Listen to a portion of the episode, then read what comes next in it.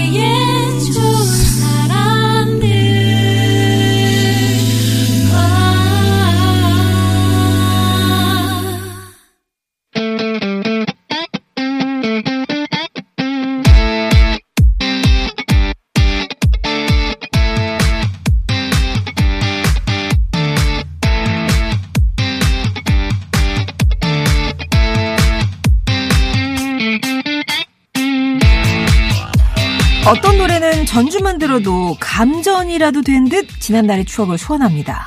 그럴 때 우리는 음악을 넘어선 인생의 노래라고 하는데요. 음악 하나로 세대를 아우르고 추억을 공유하는 시간 김학선의 확실한 음악 음악평론가 김학선 씨 오셨습니다. 안녕하세요. 안녕하세요. 예, 일주일 잘 보내셨고요. 네, 예. 잘 보냈습니다. 오늘 어떤 아티스트를 만날까요? 오늘은 제가 무척이나 좋아하는 아티스트를 골랐는데요. 네. 한국 밴드입니다. 산울림.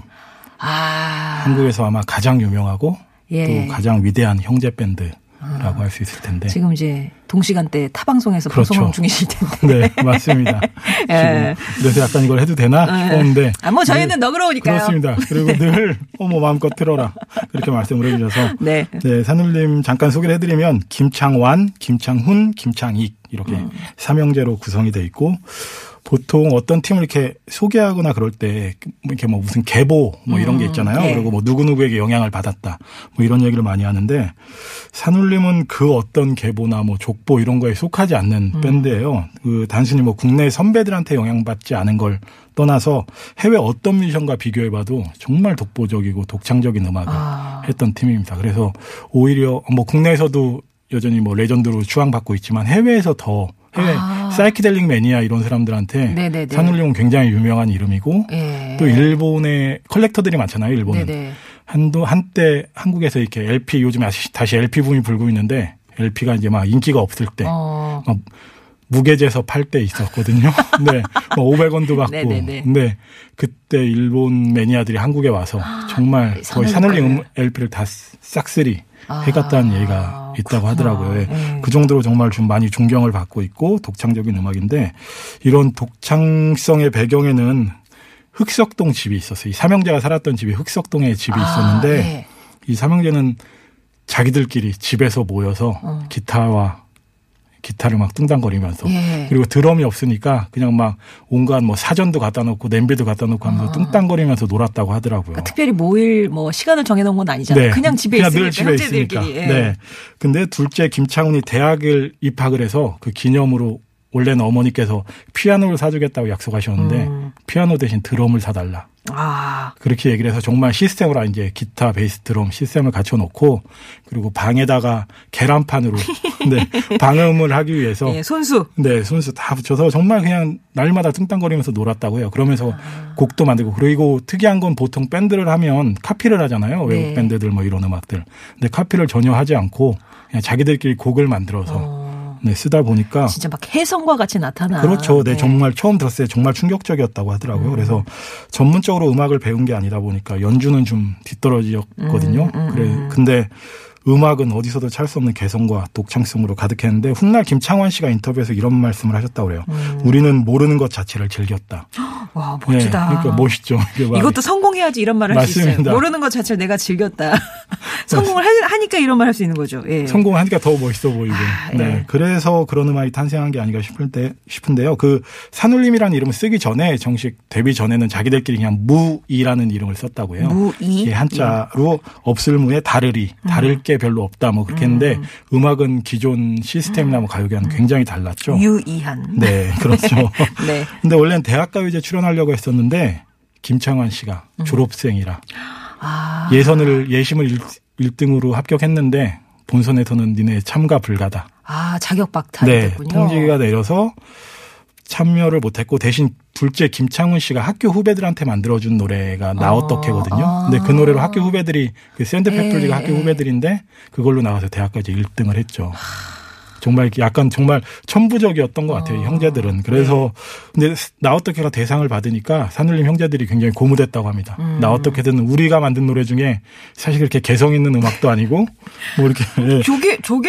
네, 혁신적인 음악도 아닌데 이- 저게 대상을 받는 거니까 야 우리는 그 이상을 할 수 있겠다 해서 딱 이제 우리 진짜로 한번 해보자 그래서 김창완 씨는 계속 대학 졸업하면서 음악을 할지 그냥 네. 직업인의 길을 걸지 고민을 하고 그리고 실제로 일집 산울림 일집 녹음하는 날이 은행 면접 보는 날이었다고 해요.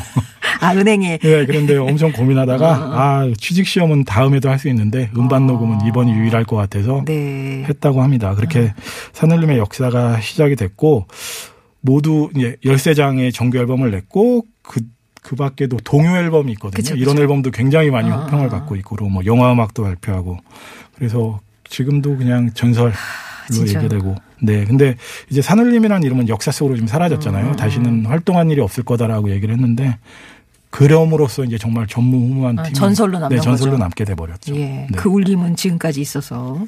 자, 첫 곡 그럼 어떤 노래를 들어볼까요? 보통은 산울림 데뷔곡 하면 그 아니벌서가 가장 유명하잖아요. 아. 근데 저는 사실 이 아마 늦은 여름이었을 거야. 이 곡을 너무 좋아해서 아, 나 들, 아, 같아. 예. 딱 첫 소절부터 정말 너무 인상적이어서 근데 아. 김창완 씨가 일집 데모 테이프를 들고 지, 서, 지금은 없어진 서라벌 레코드를 찾아, 찾아갔대요. 네. 이걸 내고 싶다. 어. 그래서 근데 또 재밌는 건 왜 서라벌 레코드였냐. 네. 그러니까 보통은 데모 테이프를 여러 곳으로 보내거든요. 근데 단 한 군데 아, 서라벌 찍어서 레코드 서라벌만 간 네. 거예요. 어. 근데 집에서 84번 버스를 타면 한 번에 갈 수 있는 곳이어서 교통의 용이. 예, 근데 거기 산- 그 서라벌레코드 대표가 듣고 너무 놀라서 정말 그 앨범 보면 뒤에 이렇게 글이 써져 있거든요. 네. 마치 AFKN의 한 뮤직 프로에서나 나올 법한 다이나믹한 사운드, 뭐 생동감 넘치는 리듬 터치, 그리고 너무나 개성적인 멜로디의 진행과 창법. 이게 정말 산울림 음악을 딱 표현하는 말이라고 생각을 해요. 그래서 네. 대- 그 산, 서라벌 레코드 대표가 그냥 반해서 야, 이거 무조건 우리랑 같이 하자. 딱 했는데 이 곡 자체가 가사 들어보시면 첫 소절이 꼭 그렇진 않았지만 구름 위에 뜬 기분이었어. 이렇게 시작을 하거든요. 정말 네, 네. 밑도 끝도 없이. 어. 근데 이런 가사가 77년에 나왔다는 것 자체가 너무 놀랐고 음. 지금 이건 그냥 홍대 밴드 정말 반짝이는 홍대 밴드가 지금 썼다고 해도 믿- 믿, 믿을 뻔한 음. 가사도 네, 멜로디 너무 신선하고 당시에 정말 많은 사람들이 감탄을 했다고 하는데 예. 그 시인 김갑수 씨, 방 요즘 네, 방송도 네, 하시는 네, 네. 그분도 19살 때쯤에 이 노래를 처음 듣고 아. 친구들끼리 야, 너 그거 들어봤냐 라고 어, 막 어. 얘기를 했다고 저희가 마치 서태지 아이들 노래 처음 듣고 들었어? 예, 들었어? 막 그랬던 것처럼 그때는 산울림이 그랬던 존재였던 것 같아요. 그렇군요. 아 진짜 서라벌 레코드 입장에서는 그냥 보기 그냥 그렇죠. 넝쿨째 들러 들어온 굴러 거죠. 들어온 거죠. 어. 네. 당시에 40만 장이 팔렸다니까 당시 기준으로도 엄청나게 많이 팔린 거고. 그렇습니다. 자 산울림의 첫 노래 아마 늦은 여름이었을 거야.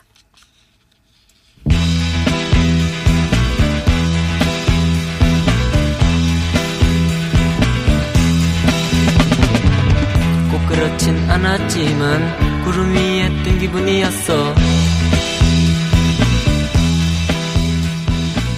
나무 사이 그녀오는 동자 오늘 산울림 만나고 있습니다. 첫 곡으로 아마 늦은 여름이었을 거야 들으셨고요. 네. 지금 뭐 예, 친구 옥상에서 친구 집 옥상에서 야전으로 들려줘서 아 야전 시절에 네. 깜짝 놀랐던 산울림이네요. 라면서 이상희님이 또 구참님은 아이고 아까워라 산울림 앨범 LP 10장 정도 있었는데 이사 다니면서 다 버렸다고요. 아이고 소리가 막 절로 나. 진짜 지금 요즘 몇만 원에도 못 구합니다. 그 아, 음반들을. 예, 네. 누구는 와가지고 원정을 와서 가져간다는 그거. 그 다음에 김창한 씨에 대한 어떤 인간미 넘치는 네. 증언들, 목격담 이런 네. 것들 도착 하고 있는데 방배동 구멍가게에서 소주랑 오징어 사가는 거 사입받는 적이 있어요. 라면서 정현님이. 예. 정말 이렇게 아무렇지 않게 다니시더라고요. 거리 아. 같은 것도 예. 예. 자전거도 많이 타시고. 아무튼 저는 사실은 오늘 첫 곡이 그걸 줄 알았어요. 내 마음에 주단을 깔고. 네. 그게 첫 곡이지 않을까 싶었는데. 제가 그 곡을 틀고 싶었는데 근데 너무 앞에. 네, 전주가 길고 저희가 전에 Deep Purple의 Child in Time을 아, 네. 듣다 보니까 아, 너무 길구나. 아, 예. 네, 그래서 네. 과감하게 예, 다른 곡을 골라봤습니다. 선회했고요. 그럼 두 번째 노래는요? 두 번째 곡은 두 번째 앨범에 수록된 곡인데요. 이기 이 기쁨이라는 곡이에요. 음. 이 기쁨. 네, 아마 잘 모르시는 분들도 계실 텐데 크게 히트는 못했는데 뭐 말씀하신 것처럼 앨범에서는 내 맘에 주단을 깔고가 가장 유명하잖아요. 근데 음. 그 내 맘에 주단을 깔고에서도 산울림의 파격이 그대로 드러나죠. 그 런닝 타임이 6분 9초인데 노래는 3분 30초가 지나서 나옵니다. 음. 근데 그 전까지 3분 30초 동안은 그냥 반복 베이스 네. 그냥 계속해서 반복되잖아요. 근데 저는 지금 들으면 아 78년에 도대체 어떻게 이런 곡을 아. 만들었을까? 그리고 이런 곡이 어떻게 녹음이 됐고 어떻게 나오게 됐을까라는 궁금증이 들었는데 당시에 아까 말씀드린 서라벌레코드의 대표의 전폭적인 지원이 있었다고 해요. 그래서 당시에 레코드사에는 그 음반 제작 실무를 맡던 문예 부장이라는 직함이 있었는데 문예 부장이요? 네. 네. 그 문예 부장한테 서라벌레코드 서라, 서라벌레코드 대표가 얘들 음악 절대 건들지 말라고. 얘들은 그냥 하고 싶은 대로 하게 놔둬야 된다고 해서 진짜 대표님 안목 있으시네. 네, 그렇게 파격적으로 나왔다고 하고 그리고 네. 그래서 3집에는 그대는 이미나라는 노래가 있는데 이건 비면 전체 그냥 비면 한 곡이 LP로 치면 그 비면 한 곡이 이 곡으로 돼 있어요. 근데 그대는 이미 나. 네, 네. 이, 이 곡이 18분 39초인데 그냥 한곡 아. 이런 파격이 계속 됐던 거죠. 그래서 네. 이, 이 기쁨이라는 곡은 딱 산울림 하면 떠오르는 이미지가 있고 오르간 연주가 딱 떠오르는데 음, 이게 사촌 동생 김난숙 씨라는 분이 연주를 했다고 해요. 음. 근데 이 사촌 동생은 클래식 교육을 받은 학생이었는데 그냥 데려다가 음. 악보를 너 이대로 그냥 쳐라. 네. 그래서 나중에 인터뷰한 거 보면 퓨리라고는 전혀 찾을 수 없다. 김창완 씨가 스스로 그렇게 얘기를 했는데 오히려 그래서 더 좀 독특하게 들리기도 하고 그리고 예. 당시 시대적인 상황이 녹음 기술이 열악하다 보니까 뭐 이렇게 퍼즈 같은 이펙터 같은 걸 사용했는데도 해외처럼 그렇게 막 아. 세련되거나 그렇게 안안 나오고, 나오고. 오히려 더 네. 독특하게 나온 거예요. 오히려 독보적인 길을 네. 걷게 되는. 그리고 잠시 노래를 들어보시면 뒷부분에 이게 김창훈 씨의 코러스가 등장하는데 네. 김창훈 씨 목소리도 굉장히 기괴해요. 약간 음치처럼 들리기도 하고 막 그런데 음이 잘 안 맞아요? 예, 근데 일부러 그렇게 부르시는 건지 근데 아. 되게 독특한 느낌을 주어서 네. 예, 한번 들어보시면 좋을 것 같고 음. 그리고 사실 3집까지는 거의 한 장의 앨범으로 봐도 무방할 겁니다. 이 이미 아까 말씀드린 흑석동 집에서 3집까지 수록곡을 모두 만들어 놨다고 해요. 음. 네. 그래서 1977년 12월에 1집이 나왔는데 그 3집은 78년 11월에 나왔거든요. 그러니까 음. 1년 안 되는 기간 동안 석 장의 앨범을 그냥 연이어서 계속 발표를 만들어 한 놨던 거예요. 거. 네. 네. 그 흑석동 집이 아직도 있나요? 아니요. 이사 가신 걸로. 아니 아니까 그 집이 존재는 하나요? 나중에 제가 뭐잘 누가. 사들여서 뭐 박물관 이런 것들이 산울림 박물관 이렇게 그러면 정말 좋을 것 같은. 예. 그것도 그렇고 뭐 전인권 씨가 삼청동 집에 살고 있거든요. 예. 그런 집들은 정말 좀 사적지로 보존을- 보존을 해야 하면 되는. 좋을 것 같아요. 네. 예. 자, 산울림의 이 기쁨 듣겠습니다.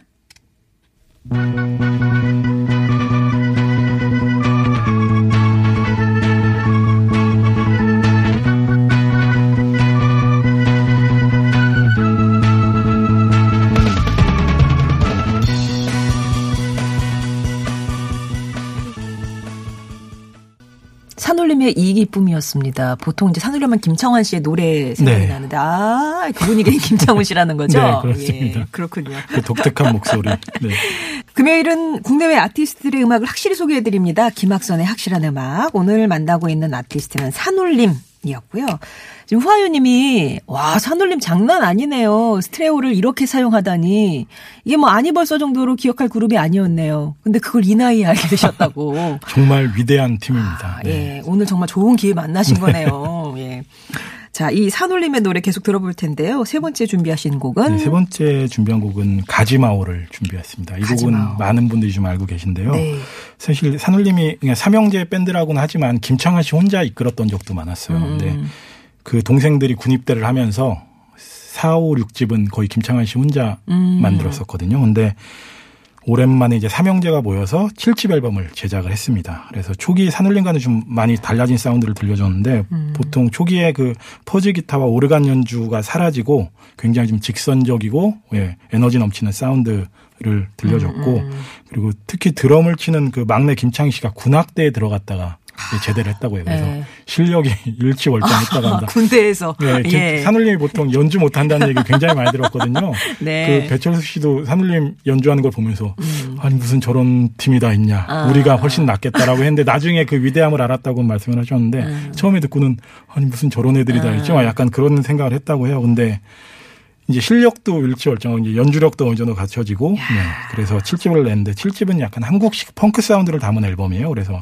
가지마오가 워낙 큰 사랑을 받기도 했고 지금까지도 굉장히 많이 들려지고 있는 노래인데 그 독백이나 청춘 예, 이런 노래들이 음. 꾸준히 사랑받는 노래들이 이 앨범에 들어있기도 하고 그리고 청춘 같은 곡은 김창훈 씨가 만든 곡이거든요. 네. 그리고 좀 전에 들은 이 기쁨도 김창훈 씨가 만든 곡이고 그러니까 보통 산을림 하면 김창완 씨가 거의 모든 곡을 만들었다고 생각하시는데 김창훈 씨도 꽤 많은 곡을 만들었고 음, 네. 네. 그리고 뭐 김한선 씨 음반 제작자로도 굉장히 아, 유명하세요. 네. 보고 아 그건 손무현 씨가 아, 만든 그래요? 거고 예. 그, 그 초기작들 아. 그 오늘 밤 같은 오늘 곡. 밤. 네, 그런 곡들을 네. 아, 그렇구나. 김창훈 씨가 만들었고 김창완 씨는 또 노고지리 같은 팀 발굴해서 아. 찻잔 같은 노래를 만들어주기도 하고 예. 네두 형제가 막 이렇게 아, 그럼 뭐 이분들로 해서 또 계보가 이렇게 그렇죠 나올 수도 네 있겠네요. 약간 하늘님 계보라고 할 수 있는 것들이 좀 생겨납니다 네. 자, 그러면 산울림의 가지마오 듣겠습니다. 정말로 돌아오지 않을까 밤이 너무 길어 바람에 흩어진 风雨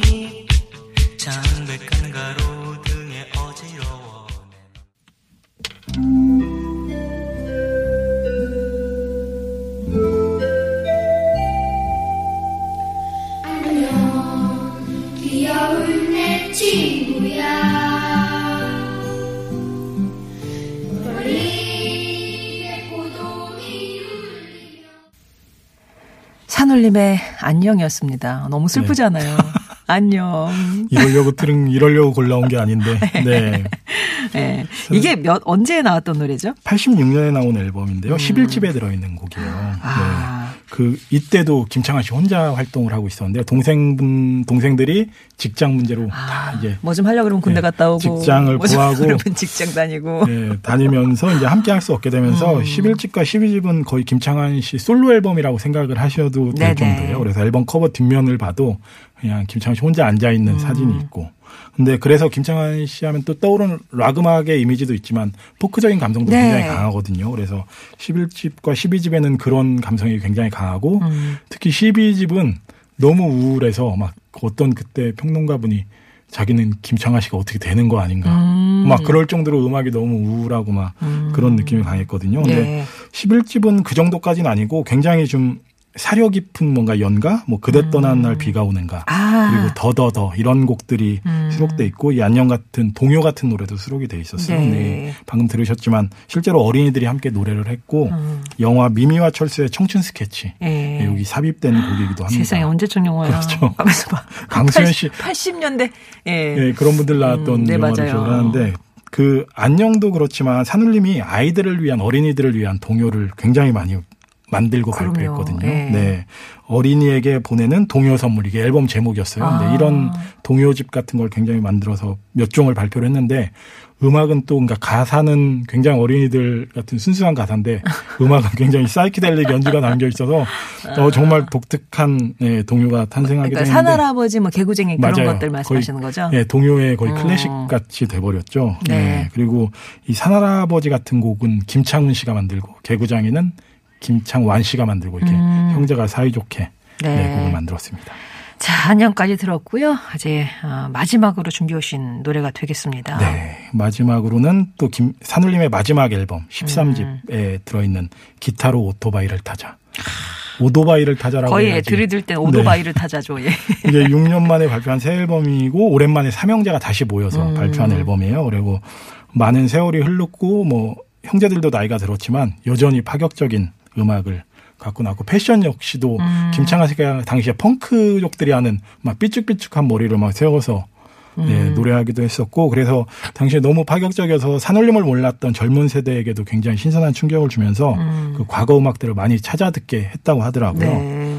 그런데 이제 이 앨범을 끝으로 산울림의 역사는 끝났는데 그 막내 김창익 씨가 캐나다에서 사고로 예, 불의의 사고로 사망을 하면서 음. 이제 김창완 씨는 셋이 함께하지 않는 산울림은 의미가 없다. 그러면서 해체를 선언하고 지금 네. 김창완 씨는 그냥 김창완 밴드라는 자신의 밴드를 이끌고 있고 김창훈 씨도 계속 회사원 생활을 하다가 지금 이제 가끔씩 솔로 앨범을 발표하면서 최근에는 블랙 김창완 훈과 블랙스톤즈라는 밴드를 결성했거든요. 아. 근데 이 블랙스톤즈가 자신들이 어릴 적 살던 흑석동 아, 네, 블랙스톤, 까만돌. 네, 예. 까만돌 블랙스톤즈라고 해서 아, 그 지금 흑석동 집 찾아봐야 되겠네, 그러니까. 진짜. 그래서 정말 이 형제들한테 의미 깊은 장소였던 것 같아요. 그래서 김창훈과 블랙스톤즈 그리고 김창완 밴드 이렇게 각기 활동을 하고 있는데 정말 네. 뭐 한국 대중음악 역사에서 가장 독 창적이고 독보적인 밴드였다라고 예, 말씀드릴 수 있을 것 같습니다. 기억하겠습니다. 기타로 오토바이를 타자가 오늘 끝곡이자 네. 우리 김학선 평론가와 또 마지막 시간이라서 네, 네. 예 너무 짧은 그러게요. 시간만 예, 좀 하다가 짧은 시간이어서 아쉽긴 한데 그래도 네. 저는 이렇게 제가 여러 방송 뭐 게스트도 나가고 있는데 이렇게 마음껏 제가 네. 틀고 싶은 곡 예. 좀더 하늘 풀게 해드렸어야 되는데 저희가 나중에 더 기회가 있으면은 그때 정말 마음껏 또 예. 곡을 소개할 수 있도록 다음에 꼭 하겠습니다. 다시 만나요. 네, 예. 정말 다음에 만났으면 좋겠습니다. 산울림의 기타로 오토바이를 타자 전하면서 우리 김학선 평론가 인사 나누겠습니다. 고맙습니다. 고맙습니다.